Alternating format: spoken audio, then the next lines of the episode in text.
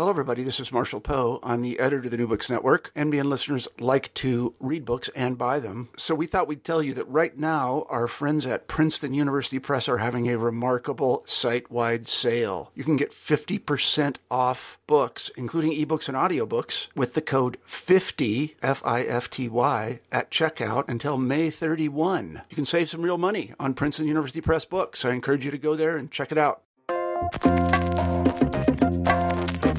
Hello and welcome to New Books in Language.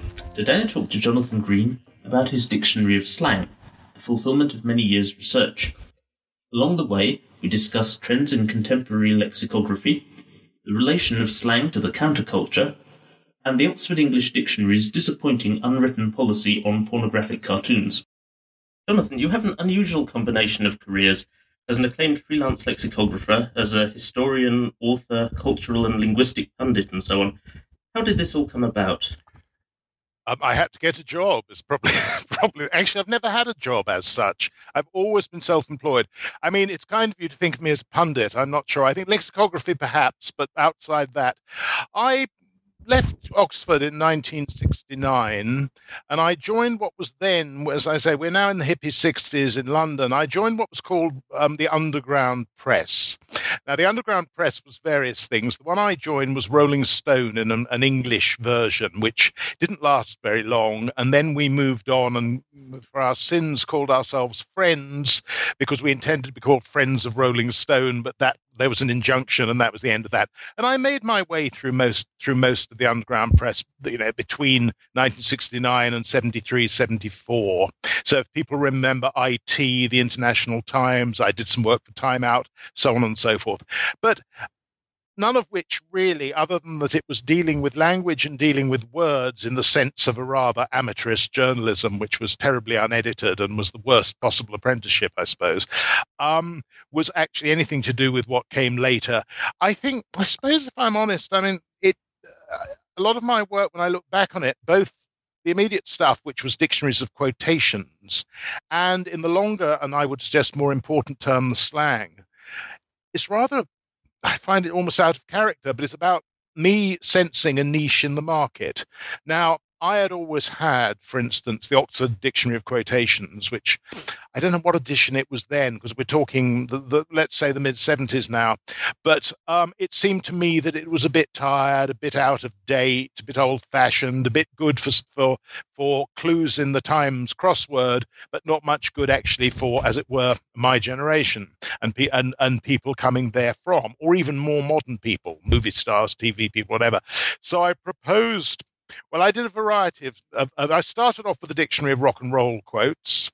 I did, I think, political quotes. Um, over the years, various ones, food quotes, sex and love quotes, various things of that nature. The one that was successful was Famous Last Words, and the other one that was successful, which I sold to Pan Books, was the Contemporary Dictionary of Quotations. So that did reasonably well, and that was the late 70s. And, and, and the big turning point was that on the back of that, and again looking at market niches, I noticed that my great predecessor, the the king of words as he was known at the time, Eric Partridge, had died in 1979. And what I noticed about Partridge, because I'd always been a fan of slang, I'd always seemed to find myself when a young when a younger person reading books that had it in when I was at prep school, sort of Sapper, John Buchan, what that kind of um, whatever called thrilling yarn, stirring yarns, or whatever the right word is for, for, boys. It was a wonderful library, my prep school library. I'd love to stick it in a sack and, and um, take it away. But basically, I realized that the important thing for me, again, I'm somebody who was born in 1948, just been through the 60s, man, and was very conscious of the fact that we used a great deal of slang. It was very much part of our identity that we should use it our immediate predecessors, the beatniks and the beats, had also used it. What of course, we were all using, which I, to my sins, or certainly in the 60s, didn't realize was actually 30s slang from the American black ghetto. Um, but um, we were using it nonetheless, and we, I don't think we were consciously plagiarizing. We were simply using it because what people of our countercultural world that was that was our our you could say jargon. It was it was our professional slang. Mm-hmm. and niche language. And I realized that Eric Partridge had missed all this stuff. Partridge was born in, in the 1890s. He'd served in not just one, but two world wars. He was fascinated by military slang, fascinated by Cockney slang, which he'd first experienced in the trenches on the Somme in 1916 17. But he did not understand a world in which America dominated, teenagers existed, drugs were part of the culture, rock and roll, etc., and so on. And as far as I could in 1981, I did. And I put a book to, to Pan Books, which was called Contemporary Dictionary of Slang, and they bought it. And it came out in 1984. So that was the beginning. That was that was how it, that was how it all sort of took off. So in that sense, it's um, both a continuation of your interest in the cultural surroundings that you experience firsthand, as reflected in your other books, but also this um, more general uh, literary bent of a much more traditional um, origin in some sense. Well, there had been slang lexicography, of course, for a very, very long time, although I was not particularly aware of that. I mean, I, there's very little slang lexicology um, lots of lexicography. And the only book that really existed in those days, and I had not read it for my sins, was Eric Part- by, by, unsurprisingly by Eric Partridge. And it was the first book that he'd written, and it came out in 1933, and it was called Slang Today, which had a hyphen in the word today, and yesterday.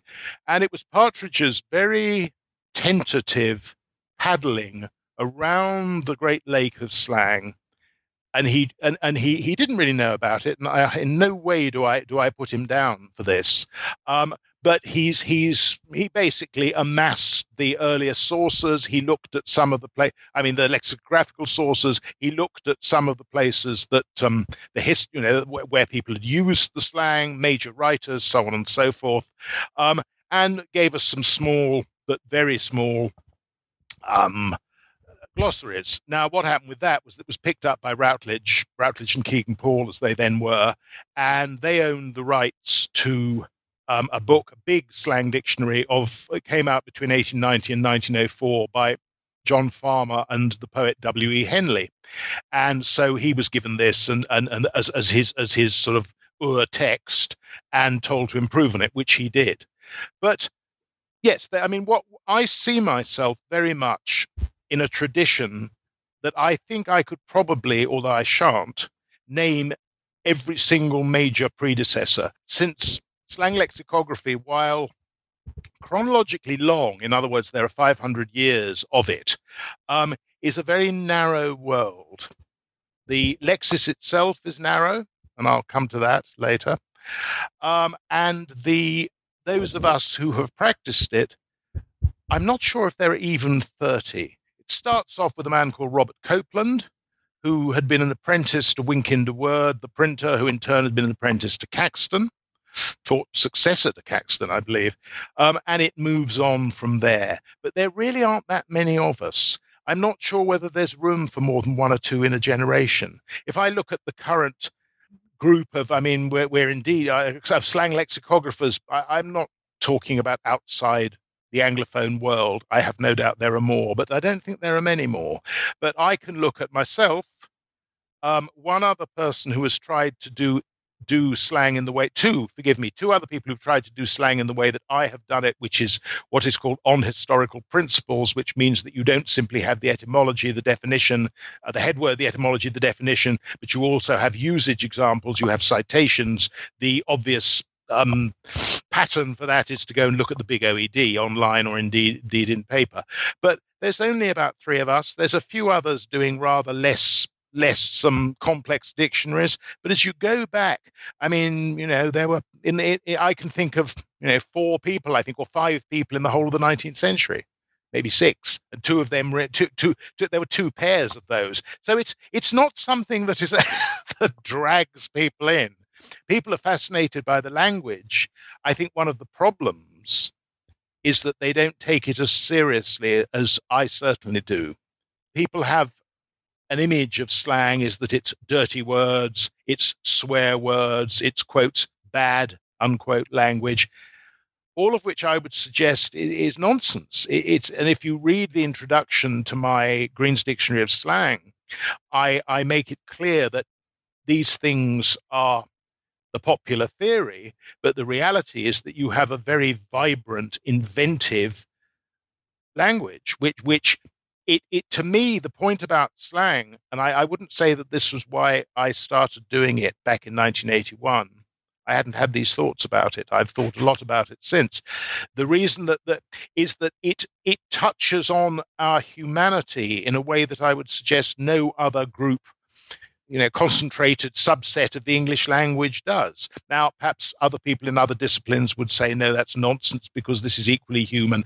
But perhaps and also perhaps that i am a cynic which indeed i am and to me humanity i'm afraid tends to be its darker less admirable side. And my goodness if there is one thing about slang it deals with our darker and less admirable sides.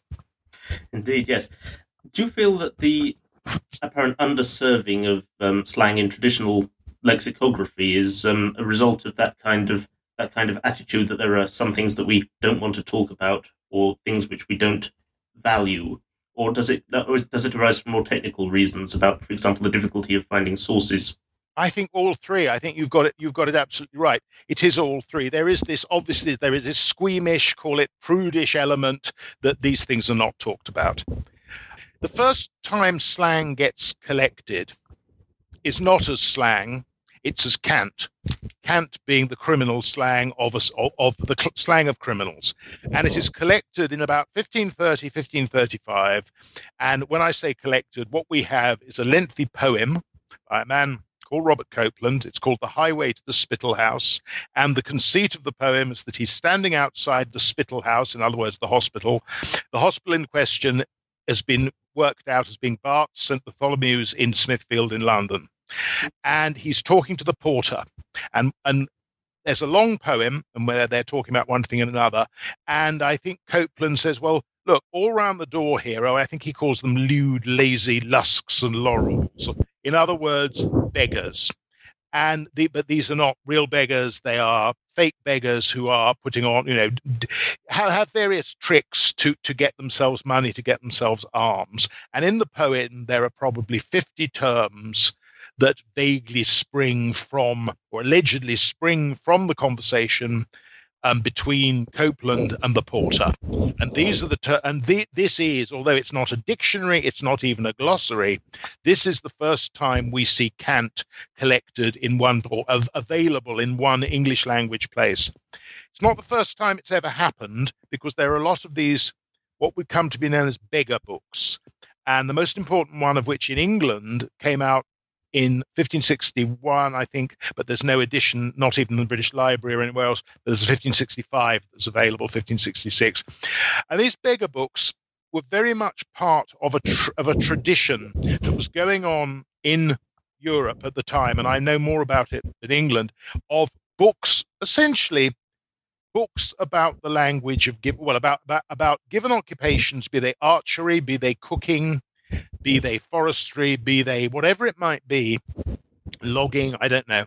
Um, and in these books, there would be a degree of glossary pertinent to archery, to chef cooking, whatever it might be. These were dealing with criminals. So they were rather more exotic to most readers and you can find them in Germany, you can find them in France, you can find them in Italy, in Spain, um, I think in Poland. I, I think it was around the late 15th to late 16th century. This was a very recognized type of book pamphlet, really. And this was the beginning of all slang lexicography. But the point is, it wasn't slang as we know it in other words, in what I'd call a civilian, non criminal sense. That was not being collected. And it also wasn't, these were not dictionaries. I mean, they're, they're to an extent, there, there, was an element in, in these in these beggar books of, of the old news of the world. I made my excuses and left. I mean, it's the the the the it they're, they're on the one hand, they're very moralistic, but they're also quite titillatory within their own context. It's, you know, I met the beggars. This is what they do. Here are some of their tricks. This is the strange language they use. And by the way, here's a list. Here's some fake sentences in it. And in, in Thomas Harman's book, which is called Caveat for Common Cursetors, um, there actually is a list of the villains that he's met. And there's Robert Smith, who's aged 80, who can break a penny nail with his teeth, etc., etc., etc. And but these were not dictionaries as such. And and what you said is quite correct. Outside of this rather small vocabulary, I think there are maybe 200 discrete words in Thomas Harman, for instance, 1565. This is not the sort of world, this is not the sort of language that is being put into books. Printing is still in its relative infancy.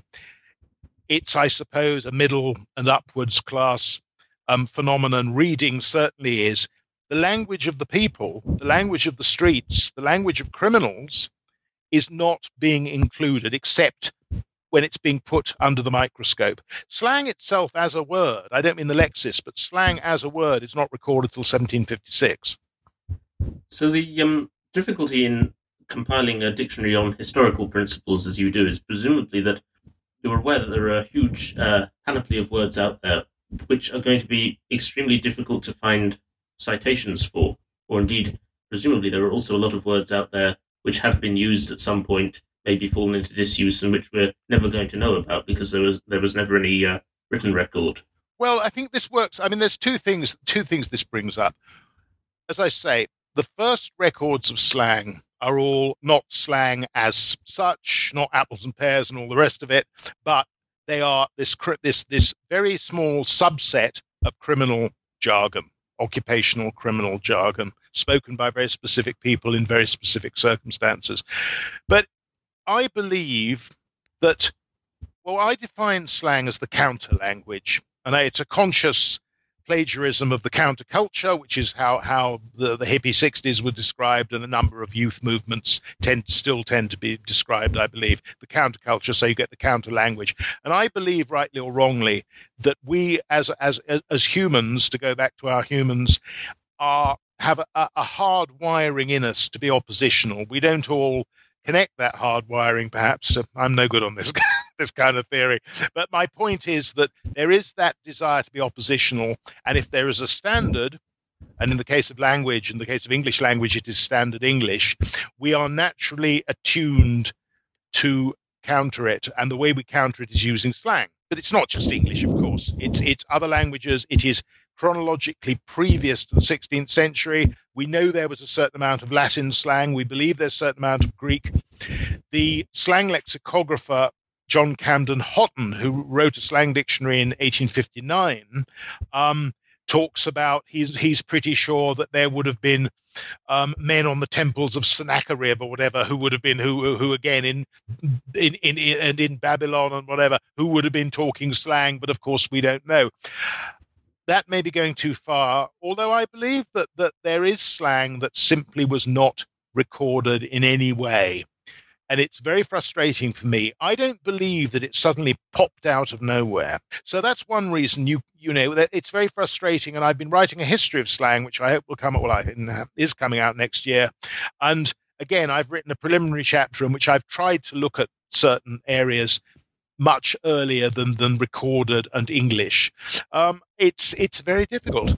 And the other thing, as I think I was saying, is is that as, as far as citations go, the first century or so, it's quite difficult to escape a rather small canon, and I mean, a, I think a small C canon here. It's obviously not the canonical writers, although there are there are certain writers, Middleton, Dekker, Robert Greene, people of that nature, Jacobean playwrights, Shadwell in the late 17th century, um, Aphra Behn.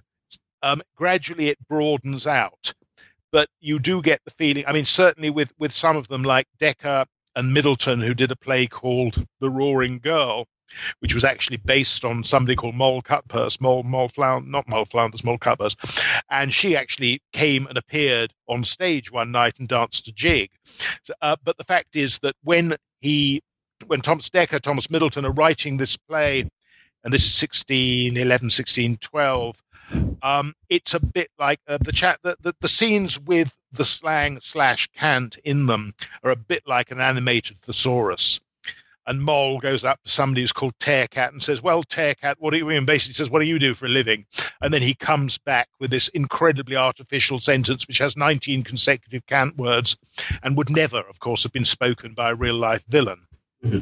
but what you get, I mean, what, what you see very much is if, if, if you if you think of a, of a pyramid on its point, and Robert Copland is, as it were, on the point, everything you're seeing is getting bigger and bigger and bigger. And and actually there is more available slang. I mean, I suppose I and my my researchers must have read upwards of six thousand books. And although uh, plus, as you can imagine, newspapers, scripts of work, TV and movies and all sorts of lyrics and so on and so forth. We we we've tried to cover the waterfront. The problem is the waterfront is expanding so fast thanks to the net.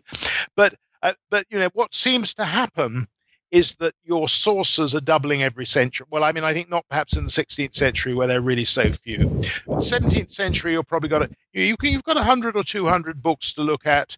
18th century, it's gone up by substantially. 19th century, it's it's it's getting beyond beyond counting, and the 20th century, of course, is beyond counting.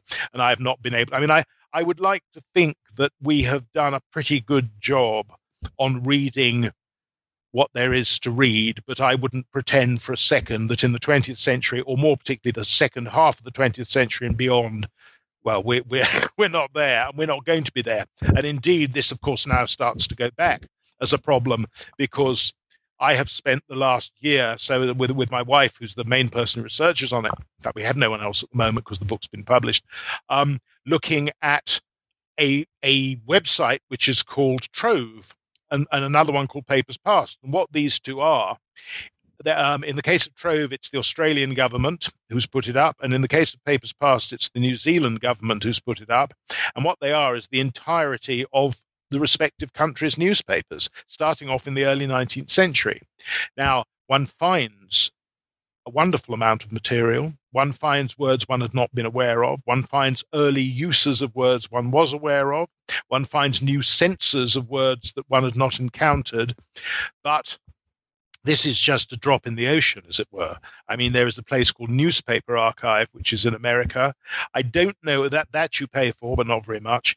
I mean, the, my problem is I'm going to be 64 in April, and I know I'm not going to be able to, you know, do much to this enormous and ever-growing mountain with my rather small bent spoon that I'm attacking it with.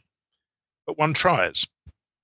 My impression is that uh, other lexicography in general in recent years has become very much more receptive to new coinages. Things are getting attested much much more rapidly and being accepted on the basis of usage that might in the past have been regarded as you know improper or informal. How do you delimit uh, what you would consider slang for the purposes of, of special treatment, if you will? the pattern is set as it is in all lexicography by the Oxford English Dictionary, and it is true that they, for instance, are much more accepting of of slang than they ever they used to be. Um, certainly not in the first edition, where they basically had a few slang dictionaries plus when it turned up in in some of these canonical authors, again, let's say Dekker and Middleton, people of hmm. that nature. Um, they they could have used a lot of Farmer and Henley, uh, uh which came out in 1890. They could have used a lot of people called Barrère and Leland, who came out in 1889. Um, in the one case there were seven volumes in the one case there were there were two but they seem to have sidestepped it. It was not it was not considered a good thing. I think slang gradually starts to appear. Now that now they're, they're, they're getting keener and i have a feeling i'm going to see large chunks of my my my book in there but that's the way lexicography works and i say that with no no, no antagonism whatsoever I, I think we're all basically involved in the same project. But um I think the problem again, well, the difference, of course, is, and I, and I go back to my comments about about being a hippie in the '60s and late '60s and speaking a language that, quite honestly, in my silly English young mind, was quote unquote ours. And I didn't realize it was not ours. It was 30 to 40 years old. It was black. It was from the ghetto. It had, it had come out mainly of jazz, or certainly been been propagated on the, uh, it, from the black into the into the white world via jazz. It had gone through beats and beatniks and so on, and it turned up with us. Um, now, let's say that's 30 years. The difference now is that my sons, who are a little older than I was, one's in his late 20s, one is in, but young people generally, because people 10 years younger, the, the, the speed of transfer because we're still getting a lot of our slang via hip hop and rap, in other words, from the black ghetto, American black ghetto, um, is so much faster that we're talking about three weeks. I wonder whether we're not even talking about three days. I mean, there, there's there's no perceptible gap as far as I can see, and this makes it very challenging for the lexicographer because, as I say, I the gap. The problem is, um, the young remain static at the same age. I, I, the collector, do not, but then the young don't want to collect it. So one has to, one has to again with, with Oxford, I think they have now decided that, and this is on standards of what is admittable or not. I, by the nature of the material I have to read, have always been more accepting than the Ox- than Oxford have allowed themselves to be. Now, maybe they're right. Well, I can see, you know, from their point of view, they are a much older work. They're they're they're a much more traditional work. They are a much more consciously much more of a conscious authority, although I like to believe that there is a degree of authority in my work. But I have, because of the kind of material that I'm looking at, have had to take in less less less provable, less less hardcore provable. Let me give you an example. I mean, I I mean I was talking to my friend Jesse Sheidlower, who runs the Oxford Dictionary um, from in New York, and we were talking about, and there were some you know, there, there were things came out in the 1930s called Tijuana Bibles. Tijuana Bibles were eight pages long. They were very badly drawn. They were very hardcore pornographic comics based primarily on real comics or alternatively on the on the on, on the so the supposedly sexual lives of such as Greta Garbo or Charlie Chaplin or whoever else. And they're incredibly vulgar and incredibly pornographic, as I say. But they are chock a block with slang. And in many cases, because it's sexual slang and really quite hardcore sexual slang, it's the first time these words have been placed in print. Now, I, who have read a lot of these things, there are collections of them, um, have used these as citations. And the OED, I am told, cuts, I don't know whether it's won't or can't, but don't. Because they don't feel that these are sufficiently sufficiently authoritative sources to use. My opinion, they are, and I will use them. And this is something you have to deal with with slang. It's always going to be like that. I don't have a bone to pick with Urban Dictionary, but I think Urban Dictionary are even more accepting than am I, and I think they're too accepting. I mean, I've read somewhere that that they claim that there's 2,000 new slang words a day. Well, there simply aren't. I mean, it, it is really as simple as that. There are not 2,000 new slang words every day. There's an awful lot of words that young people come up with and slam onto Urban Dictionary. And it's all great fun, but quite honestly, I would rather, I mean, they may be refining it down. Perhaps I'm being unfair, but my own experience of Urban Dictionary is that you can't have a situation whereby a definition is, is, is, is based on thumbs up and thumbs down. I mean, if you look up the definition of the word slang on Urban Dictionary, what you get is you've got about 30 or 40 uh, different answers, and the one that gets the most thumbs up is slang is the reason for Urban Dictionary to exist. Well, that indeed is true, but it has absolutely no lexicographical value whatsoever. I mean, in my opinion, if I want a jolly book about slang, I want Roger's Profanisaurus, which reduces me to tears of laughter. Um, it is gloriously scatological. It is played completely for laughs. And yes, I've occasionally used it for citations, but nothing like the amount of words that they offer. I was thinking of Urban Dictionary as uh, sort of the, the reason why you still need to proceed with lexicographic principles is without any kind of standards, presumably it's essentially impossible to verify the status of any uh, of any claimed usage. I think one of the problems is slang is by its nature not taken seriously, as, as I said at the beginning of our conversation. It is, it is it is dirty words, it's fuck, it's this, it's that, it's t'other and which, or it's rhyming slang. I have on my wall in front of me in my office, I have two pictures. One is apples, one is pears. And in addition, I have an illustration from a piece I wrote on the word fuck. And the reason those are there is that this is the popular belief that what slang is. So Urban Dictionary for most people will work because it doesn't take it terribly seriously. It takes it at face value. There is no, I would suggest, but one would have to speak to Aaron Peckham. But my feeling is that there's no particular desire to offer users a proper lexicographical level of authority, research, etc., etc. That is the antithesis of myself, who considers themselves to be you know, my, my dictionary, the intent, the, the aim of my dictionary is, that people should be able to read it, and as much as one can trust anything in lexicography, which is after all made by human beings, um, one can trust my dictionary. I also know that my dictionary is subject to continuing research, often in the case of um, the wider chronological range of uses, particularly going backwards, the better predate, the better antedate, whatever you want to call it. In other words, I thought that was being used in 1910. Here it is in 1810. That, of course, to me is that, and to all lexicographers who, who work as I do, which is mainly Oxford, is um, the holy grail. Getting that predate, seeing the word's been around longer, seeing it's got a different sense, etc., and so on. There's none of that rigor in in, in Urban Dictionary. Um, I can get cross with them, but the reality is they've never put up a sign saying that we're offering that rigor. The trouble is for me is that I take what I do very seriously, and I take and I think I believe very firmly that if you are going to provide a work of reference, then it has got to have a degree of trustworthiness and authority.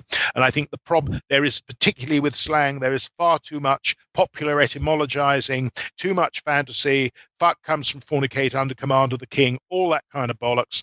And I thoroughly deplore it because in, if you go to, you know, the, I, I really do believe that the traditional role of a dictionary is to provide to the best of the lexicographer's ability something that can be trusted.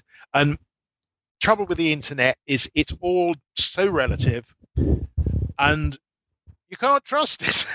As I say, my, my dictionary may, may be built on, yes, it is built on shifting sands because of the nature of research. And the more material we have to research with, and there is more and more every day, the better our dictionaries will become. But one can one can subject whatever material one has to a degree of rigor. I try to do that. I don't think the Urban Dictionary or its rivals, I guess, on the net do.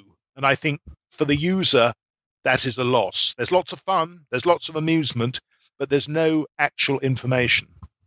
Or insufficient, insufficient information, forgive me. On the subject of the uh, the maintenance of your database, I believe you, you currently have something like uh, a 110,000 head words and was it half a million citations from them? I, I, I, I haven't. All I know, I think I had a database of around 575,000 citations, of which I used about 415,000 for the printed book, which in turn has 110,000 words and phrases. They're nested, so there are probably 55,000 head words. Since then, um, my wife and I have put together another, I would say, at least in, in, in the year since it was published, and they, I mean, the database obviously was frozen for a period for editing and so on. Since then, we've probably added another 12 to 15,000 citations. Um, a lot of them, as it so happens, are Australian because that's what we've been con- concentrating on. But in fact, it's much wider. And of course, when new books come out that I can use and gut, as I think of it, disembowel, then I will do so. Um, my big problem and, and, and if anybody anybody wishes to become my patron, my sponsor, my institutional home, I am absolutely shameless in saying don't hesitate to get in touch. What we have is is I've done this book. It's took 17 years. I've been working in slang for 30. Um, I have produced what is generally accepted in the reviews to be an exemplary dictionary with all the provisos that I've mentioned. But as it is, I'm worried that work is going to die, or I'm going to be turning into a little old man sitting in a basement, obsessed with slang, but no one gives a damn. And I need that the problem we have now is that as we all know, this is a wonderful time to live vis-a-vis the net and so on, but it's not such a good time to be trying to make a living. And that's my problem. so I need, I want the dictionary to continue. I want the database to be accessible to more people. And although I may have my arguments with the likes of Urban Dictionary, I would love to have user input. The difference would be that I would take it upon myself to mediate it. But I'm sure that what I would like is to be in a position where people, young people, would say, right, here is a word that I've encountered. No, I cannot give you a, a nice, neat, topped and tailed citation, but you can go out there and find one, which is what I would do. But I need, I, I mean, the work forget me, the work needs some, it needs a home. And at the moment, my home is insufficient. And I don't have the technical skills to put it online, unfortunately. But I mean, there's no doubt about it. The reference has got to be online. I mean, the difference is that Okay, what you get with Green's Dictionary of Slang is 6,200 pages, 12,400 columns.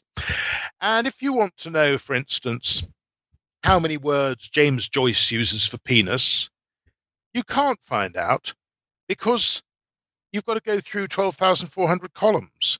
If it's online, you can find out in, I don't know, some kind of microsecond, and there will be all the citations.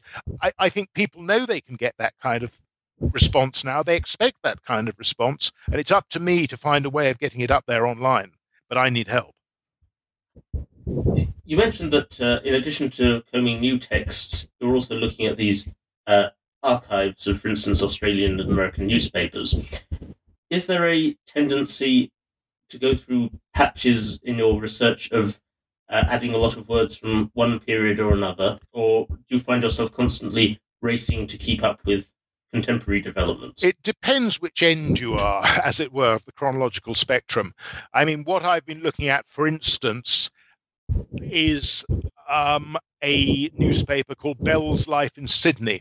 Bell's Life in Sydney began in 1845, went through, I think, for 20 or 30 years. I've only, and I've been working, I've been working sporadically. I mean, I work on other things, but I, I've managed to do about five, seven years of it, I think, so far. But I and I narrow it down to the police court reports, which are um, whether whether deliberately or otherwise hilarious. The ad hominem and ad feminam comments are quite remarkable um, as to the as to the accused, who are invariably described in in, in great and, and, and very very um, rude detail. And there's lots of slang. Um, so, but the point that I'm using those that particular magazine, that particular journal, it's a sporting journal, you know, horse racing, boxing, divorce, that kind of thing. Sort of pre I don't know what the equivalent now. It used to be loaded, but well, you know, pre-lad mag, I suppose, um, is to find on the whole earlier uses of stuff, and that's what I'm finding in it. Also, early Australian uses, um, and in the case of a magazine like the New Zealand Truth, which came out a little later, same thing. Um, so when you uh, there are various ways of researching these newspapers. You can either take a specific newspaper. A little later, you can take and then you do get a density. For instance, when I was reading American ones for the dictionary, for the published dictionary, I would re- I read 10, 20 years of Walter Winchell columns. Now, Walter Winchell's invisible now, but in his time, he was a great word word coiner. He was an incredibly powerful, truly powerful, despite only being a gossip columnist, powerful journalist in, in, in the American in the American world, in American society, but beyond that, in American politics. And so you get yes, you get this concentrated rush of Winchellisms and so on and so forth. But it depends how you're going about it. As I say, there's the going right, there's going back as early as you can to find the earliest uses. There would be moving on till now to find the latest, and then it, it's just a different way of doing it. I mean, aside because I work on historical principles, there is I, I'm not worried that a slang word might have died.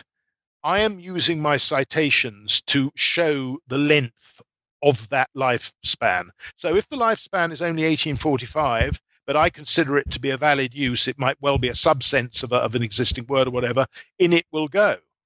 Um, if, on the other hand, I've got one from 1845 and they keep coming one every 10 years, um, in Australia, or perhaps not just Australia, all the way through to now, so be it. The citations dictate the lifespan. And that's what one, I think this is true. I'm sure Oxford find this. I know they do as well as I do.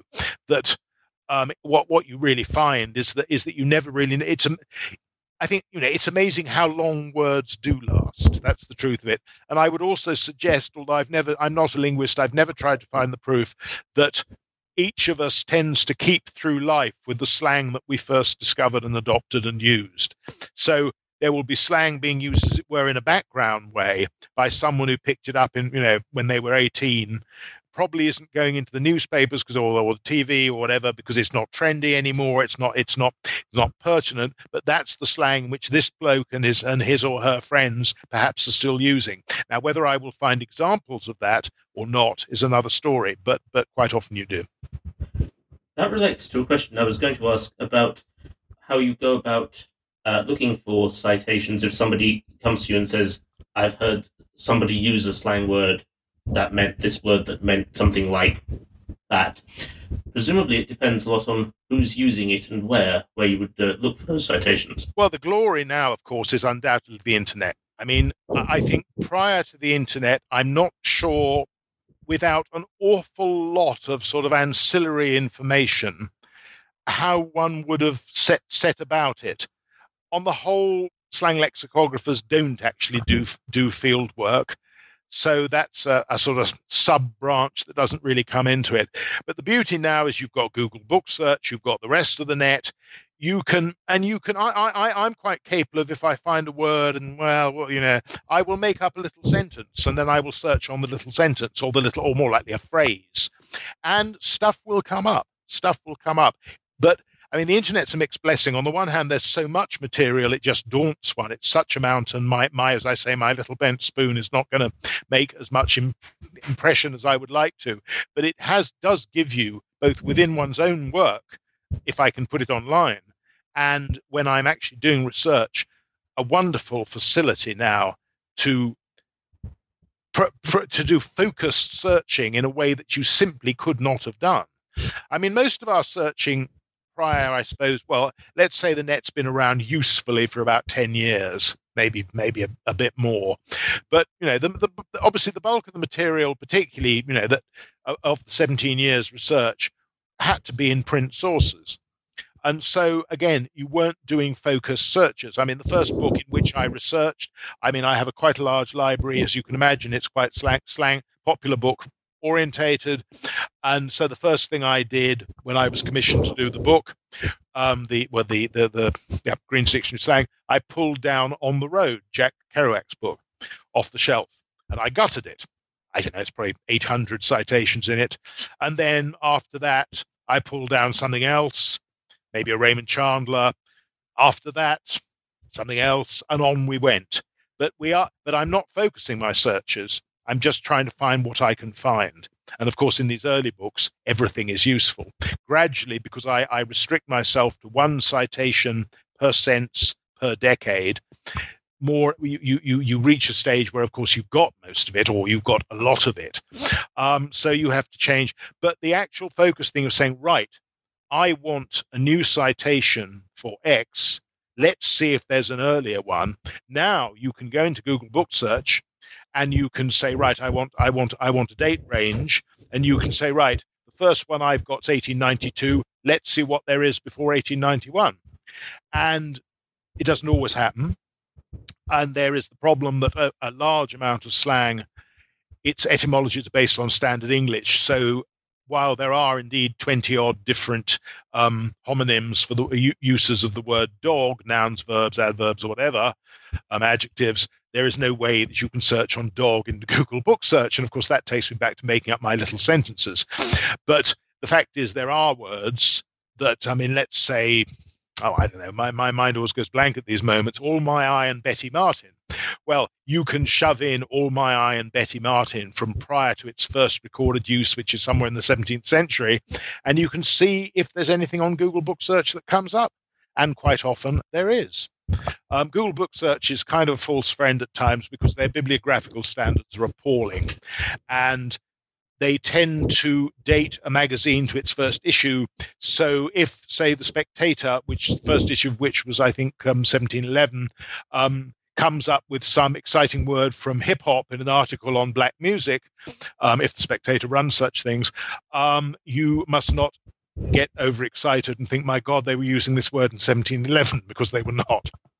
But on the whole, it is a use. I mean, this this this ability to do focus searching is amazing, and I am slightly restricted because a lot of these big search engines that, oh, sorry, databases for newspapers and magazines and stuff are not yet free, and perhaps never will be. And a big institution, uh, academic institution, Oxford, big you know they, they they they have access to this stuff and I don't. But having said that, I I I, I do pretty well, and I think it it has changed. It's changed the way you do it completely. I was going to ask them whether there were any particular citations you could think of that you were, or meanings that you were particularly proud of tracking down. Um, but in light of that, perhaps I ought also to ask whether there were any you were particularly surprised I, I have to be honest. I, I I tend to be, although I am indeed whittling away at individual branches, not even let alone trees. I, I tend to look at my work as as the larger wood, indeed the forest. I don't really have an answer to that. It's like when people ask me what my favourite slang word is, I always say, "Well, they're all my babies." I, I there's it's you know what what's exciting. Yeah, I mean all right, there's there's exciting. I mean, there, you know, this is this is the mad lexicographer. I mean, word shit. I think it was a, as an exclamation. Shit's been around for centuries, five, six, whatever. Um, but shit as an exclamation. I think we we had a we had an example of it for 1916, I think, unsurprisingly, among soldiers. But my wife was, I mean, this is the serendipity that sometimes inform it. She was reading Book A, and Book A had a footnote to Book B. And Book B was a book which had been collected, I think, as, as a sort of development of someone's PhD thesis, was published in the 1890s by an American university press. What it was about was some trials of American Civil War soldiers. So we're back in 1861 to 5. And in one of the bits of one of these trials, this, that this um, academic had, deci- had decided to include, as opposed, I'm sure, to all the ones he hadn't included, was a use of shit by a soldier as an exclamation. So, bingo, suddenly we have gone back from 1916 to 1865, I think. This is wonderful. I mean, this is this is 60 years or something. Um, and that's what I do, there is a side to what I do, which is that's what it's all about. That's the day to day amusements. But I must say that's the one that always always jumps into my head. But on, on one level or another, uh, particularly now one's looking at these the, these newspaper databases from the 19th century, this becomes a more and more common event. I mean, it may only be a one year predate, but it's quite often a 10 and 20, 30 and 40 year predate. And it's telling us more about the language because in the end that's what a dictionary is meant to be doing whether it's slang or standard english. You're talking about the language you're informing people. There i would suggest that with slang in particular but i'm obviously i'm i'm party pre i'm prejudiced um, there there is to an extent this history. I mean, you have to piece it together. There's a history of the marginal, the world of marginal people, and, and it comes through in slang and the language they use and the way it develops. And you, I mean, there's there's you know there's other things you can notice. For instance, you notice the fact that Australia, because it wanted to build its own language, is much more slangy. Quite, It seems to be much more willing to use slang to sort of lay down a degree of this is the way we are in Australia. We're tough, we're independent, we use slang in a way that America or England at the time are perhaps not so intent on doing. And you, so you're going to get a lot of these early uses of slang are going to turn up in Australia. That's what I'm finding anyway. So turning to the future, and the you mentioned that you hope your work will be cited by other lexicographers. Do you mention elsewhere the OED as a, as a secondary source for the things they do cover that fall within your ambit? What are your current plans in terms of uh, making your work available online? Um, first thing is, I'm, I'm, not terribly hopeful that my work will be be be, be cited by other lexicographers. I just know it's going to happen. I know I know Fair Oxford. but um, no, it's the way we play it. I mean, I, I, I, use theirs and I credit them when I have to, when I can't get anything better. And of course, there is a sort of a, a little standard, which is I'll go and say, "Hey, we you know we just done ten years predate on Oxford." I mean, it's nothing of any importance in the wider world, but it's fun within my own circles. Um, it's you know what are my plans for the future as I, as I went in into uh, in possibly overindulgent um, a plea there is is I want it online because I think that's where it has to be, where it must be, where it will most usefully be. Who is going to be my Lord Chesterfield? I do not know. Who is going to be my patron? Who is going? I, I, I believe I don't have the technical skills to do it myself, nor do I have the promotional, management, merchandising, whatever the right word skills are, to make a business out of it. I, I, my my belief is that it should have an academic home because I believe that, and I and I have had some interests from universities in both England and America, but it takes a very long time. And quite honestly, I am waiting, as it were, for the for the you got mail sign to come up because at the moment, I'm I mean, people people, people are very positive, people are very keen, but the problem is that the lexicographer himself, in other words, me, has to survive. I can't do this work for nothing. And this is, we know, is one of the great problems with the internet as it is. There is a belief that information should be provided for free. I believe that that is not a wholly foolish belief, but on the other hand, you know, creatives of all sorts, be they photographers like my younger son, be they lexicographers like me, cannot simply provide stuff for nothing. So that is the huge, huge problem that I'm facing. Um, I, I'm I'm a one-trick pony. This is what I do. I, I would like to think I do it well, but I can't do it for free. But there's no doubt about it. To cut off this this, this pitiful, pitiful plea, um, that um, this this database of mine, which I have every intention to work upon until I crash forward onto the keyboard, and I hope not that isn't too soon, and who knows if it'll even be a keyboard. Um, I have every intention to work on it, to improve it, to expand it, to in every way make it a better resource. Um, that's what I want to do. But there seems to me that as things stand, and who knows what technology will do, that as as things stand, the internet must be the home for it. Can I say at this point I feel bad about coming to you with and sending you an email asking for this interview in which I uh, you know fail to give you any money and uh, and don't offer the resources enabling with, you to with, complete with, your work. With respect, that, that doesn't come into the picture, and if that and you're absolutely right to tease me. But uh, to take up the, then the subject of updating, uh, working with this updated database, as you remark elsewhere, the um, OED have, uh, I think, ceased ceased to produce any any further editions in paper form, or at least in. As far as I'm aware, form. yes, the OED is simply too large to make it worth offering a printed edition. Also, one should remember that the OED, which um, started its revisions, I don't know, 10 or 15 years ago with the letter M for Mary, um, has still only reached as sort of making its way through, I think, S. S is the biggest letter of the lot. S is like a, the Himalayas. I mean, it's just a nightmare. you come to S when you're doing an editing job on a dictionary, and you just just say, right, well, that's the next month. Although in the Oxford Oxford scale, this will be that'll be the next year or something. So who knows how big it will be? But what I what I would suggest is that eh, I, I, I think I hope this isn't repeating myself. That anyone who had the choice, whether they be a casual user or a focused researcher or an academic or anyone else will now always go to the internet, and therefore there's no point, in my opinion, for me, let alone the OED, um, to be anywhere but online. I think that's it's a fantastic facility. One wants that level of sophisticated search. Um, it's it, uh, and, and we can provide it. I mean, the properly written database can can make this language jump through hoops, and I, and I find that very exciting. And that's what people want. You're not going to pull a book down off the shelf it's sad. I have a huge behind me as I'm talking to you. I have probably a wall of reference books, and they are gathering dust. So to conclude, then, as our hour is nearly up, prior to the update of your dictionary, which we hope we'll see online at some point in the in the future, and benefiting from all these additional citations that you've so diligently gathered, uh, you mentioned that you're also uh, about to publish a history of lexicography, a slang lexicography. Yes, it's a history of slang. I mean, in 1996, I did a book called Chasing the Sun, subtitled Dictionary Makers and the Dictionaries They Made, which is self explanatory.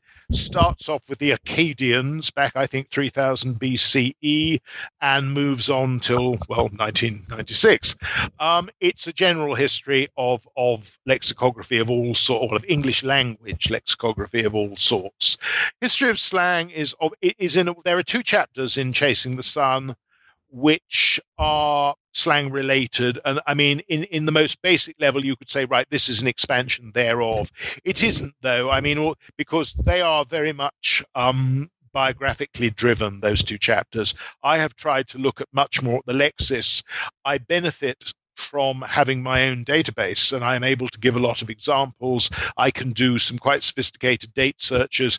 I mean, what I was talking about earlier about, well, there were X hundred books to read in this century and Y hundred in the next century. That's very much based on being able to do the searches on my my own in my own database. I know how approximately I can because I won't have used them all, but you know, how much how many slang words Dickens might have used, how many slang words Kipling might have used, and I can remember the number for that, and it's 493. Um, I mean, I'm, I so I mean, I've I've tried to trace it on an essentially chronological pattern. In this case, from I was talking about beggar books and stuff, really from them with an introductory chapter on possible earlier uses of slang, um, Latin, Greek, so on and so forth. Um, then the beggar books, and then we really move through not just slang on a chrono- chronological level, but also the fact that slang, we haven't touched on this, and it's a bit late, is very thematic.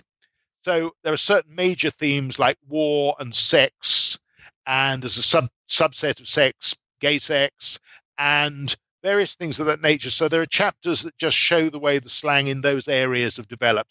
Black slang obviously gets a large chapter to itself, but there are also chapters simply on America, 19th century America, 20th century, various levels of English slang over the years. That's that's how it works. I bring and try and bring it up to date. Well, I very much look forward to seeing it, and I hope uh, hope by that time that the uh, some uh, benefactor will have come forward. I'd like to say if there are any benefactors listening to this podcast, um, then please talk to me first. Um, I think I've done enough of that. I fear it's, it's shame making, but when it comes to my beloved slang, I do not have shame. It is not, as they say, a word in my dictionary. well, and on that non-word, I'll say, Jonathan Green, thank you very much for your time. Thank you. I've been talking to Jonathan Green about Green's Dictionary of Slang. This is Chris Cummins from New Books in Language saying thank you for listening.